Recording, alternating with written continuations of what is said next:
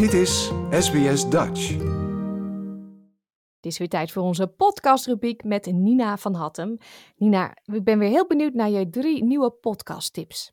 Ja, ik zat onlangs 10 dagen in quarantaine met COVID. Dus ik had alle tijd om spannende podcasts te luisteren. En ik kan me voorstellen dat veel mensen nu close contact zijn of misschien zelf ziek zijn. En dan zijn podcasts een hele fijne afleiding.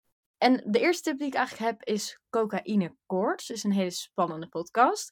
En de aanleiding is eigenlijk dat er een nieuw seizoen is.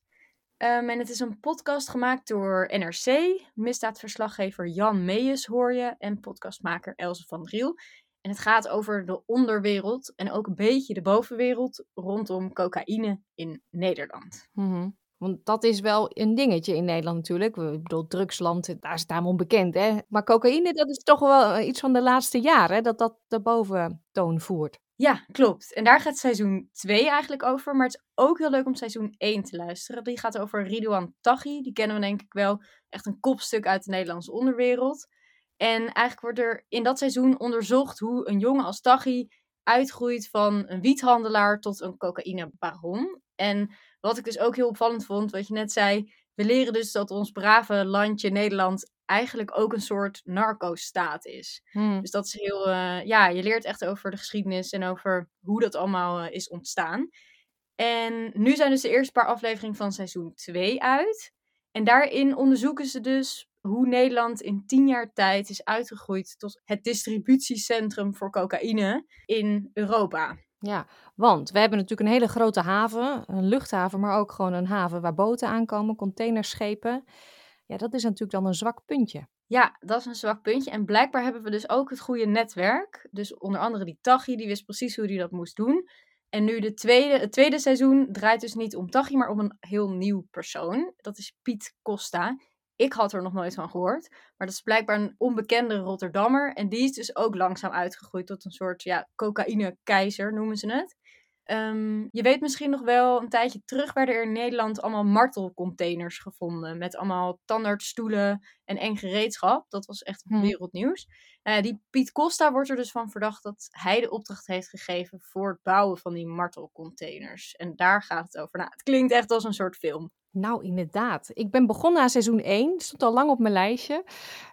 Maar het is rete spannend inderdaad.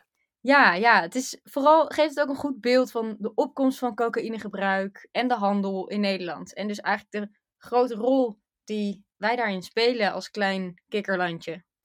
Ja, de tweede, ik vind het hartstikke leuk, want we hebben inmiddels al veel podcasts besproken, maar er zijn best vaak wel wat zwaardere, serieuzere onderwerpen.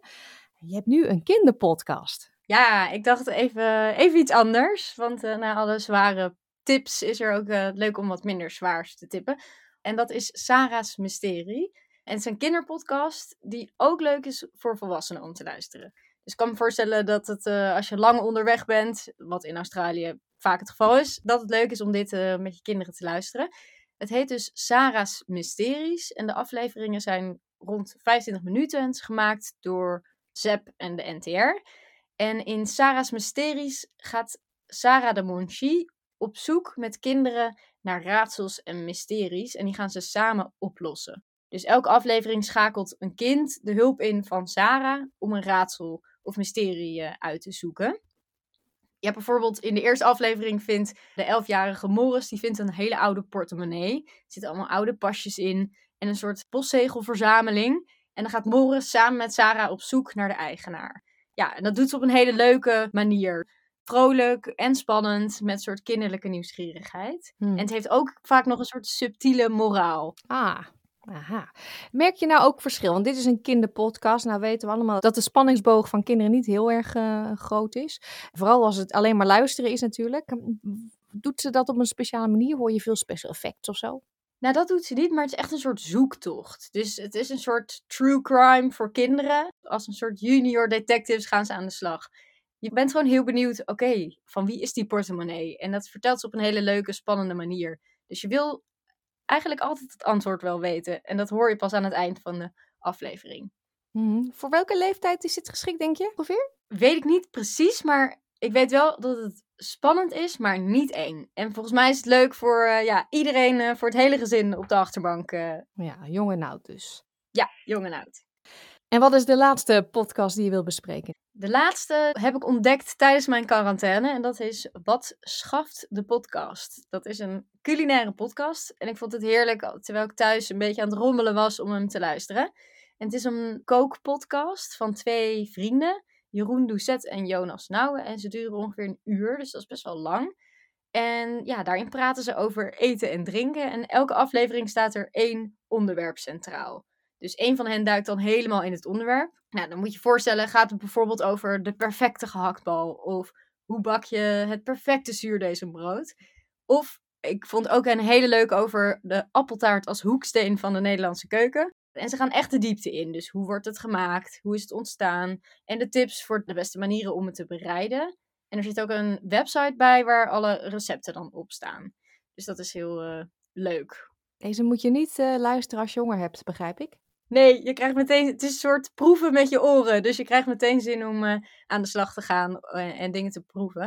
En het is ook wel leuk, want ze beginnen elke aflevering met een van de twee neemt dan een soort verrassingsdrankje mee. En dan kletsen ze over wat ze de afgelopen week hebben gedaan op culinair gebied.